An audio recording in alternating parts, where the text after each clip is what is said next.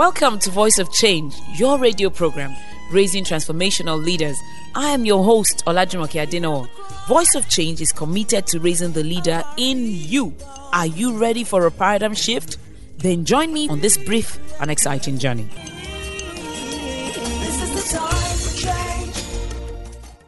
Welcome to Voice of Change, your weekly broadcast on leadership. On Voice of Change, we talk about personal leadership, we develop ourselves as leaders, we share knowledge, and then we look at leadership on the national and international level, which means we learn from leadership at every level, in every sphere, in every arena of life that we can learn from. They say that wise people learn from other people's mistakes, they do not wait to make their own mistakes.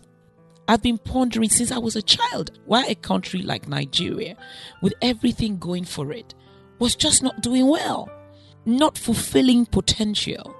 We have everything any nation can desire from arable land for agriculture to natural resources, minerals, and the people. The people of Nigeria are the real natural resources of Nigeria as it is in every other sub Saharan African countries. The people are the real riches of each nation. But it looks like the leaders do not see it as such in most nations.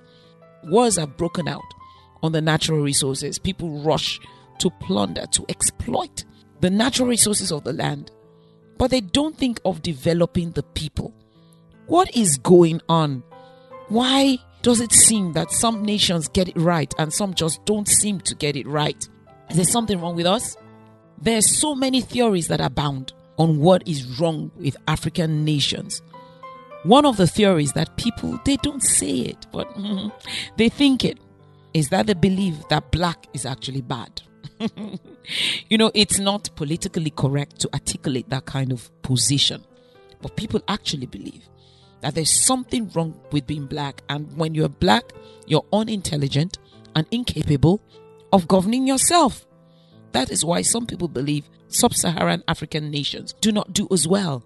Could this be true? Can the color of our skin really affect, like Martin Luther King would say, the content of our character?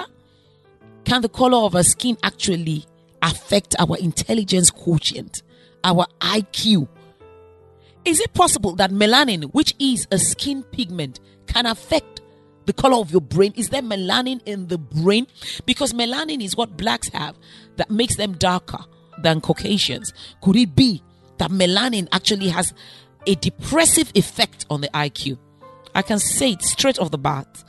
There is nothing to prove this. No matter how white supremacists believe it, it's just not true people in what we call underdeveloped societies, like Papua New Guinea or indigenes of the Amazon jungle, know the name of every plant in the environment and what it is that it can do, the healing properties, the nutritional value, everything about every plant. They're working encyclopedias about the environment. Most IQ tests do not take into consideration people's context. Therefore, you cannot administer the same IQ test in England, in America, in Australia, as you would administer in, say, Nigeria or Papua New Guinea, because the context is just totally different. Now, I think a lot of people of black descent are actually very intelligent because not only do they understand their context, they relocate to other countries and then learn all over again and still thrive. But why, if we're so intelligent, can we not make things work in our own country? Don't go anywhere. Stay tuned as we explore these issues on Voice of Change. Follow us today on Facebook at facebook.com forward slash Olajumoke and on Twitter at Jumoke Adenowo. Welcome back to Voice of Change. I'm your host Olajumoke Adenowo, and we can continue the conversation on Instagram and Twitter at Jumoke Adenowo. Hint: I'm better with Instagram. I know you've been wondering like me. In fact, the bus conductors in Lagos in Ibadan, in Kano, wonder why things don't work in Nigeria.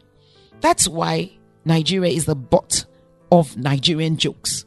And Nigerians tell those jokes because we're just so upset with the fact that we have everything and things don't work. There have been several theories about why there's such a disparity between the economic prosperity of nations.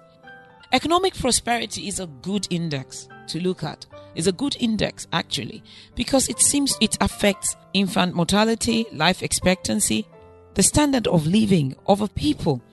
We cannot wink at it, we cannot discard it. It makes sense. People have postulated that is a foreign system of government that sub Saharan African nations were forced to endure that caused this disparity between themselves and most of the Western world. Colonialism, in one word. But you see, when you look at other colonial states, you look at Singapore, Malaysia, and the huge advancements that they've made in recent decades, we cannot, in all good conscience, say it is colonialism. That's a bit too simplistic. In fact, America was a colony till 1776. So could it be colonialism? No, it can't be. The great French political philosopher Montesquieu noted the geographic concentration of prosperity and poverty and decided to give his own explanation for it. He postulated that people in tropical climates tended to be lazy and that they lack inquisitiveness. So they don't work hard, they're not innovative, and this is the reason why they're so poor. He also speculated that because of the laziness of these people in tropical climates, you know, Everything is provided. Bananas just grow on trees, plantains. You just throw a seed in the ground and it pops up. So, because they're lazy, they get ruled by despots. So, in one word, your geography is what he's saying affects the way you behave. And so, we're fated to always be lazy and lack innovation. Is that true? Why do Nigerians go to NASA and thrive there?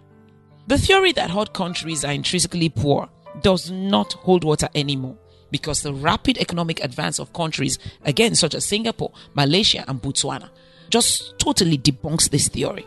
It's not the color of your skin, it's not your geographical location. Why can't we and our leaders make things work in Africa? This is a question that I hope you're interested in as I am. Are we fated to never make things work? What is wrong with sub Saharan Africa? Thank you for listening to Voice of Change. For inquiries, please visit www.olajumokeadenowo.com. Follow us today on Twitter with our Twitter handle at Jumoke. You can also call 0806 397 2911 or 0809 514 3574. Voice of Change is sponsored by AD Consulting and Awesome Treasures Foundation partners in Lagos and Canada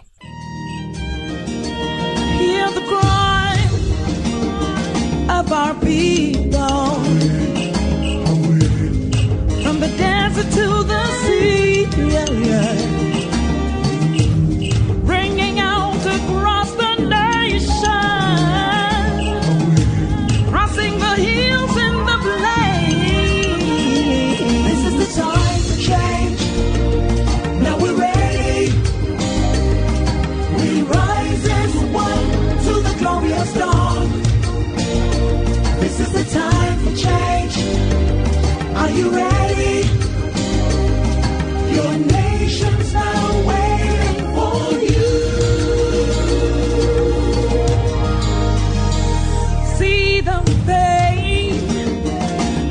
See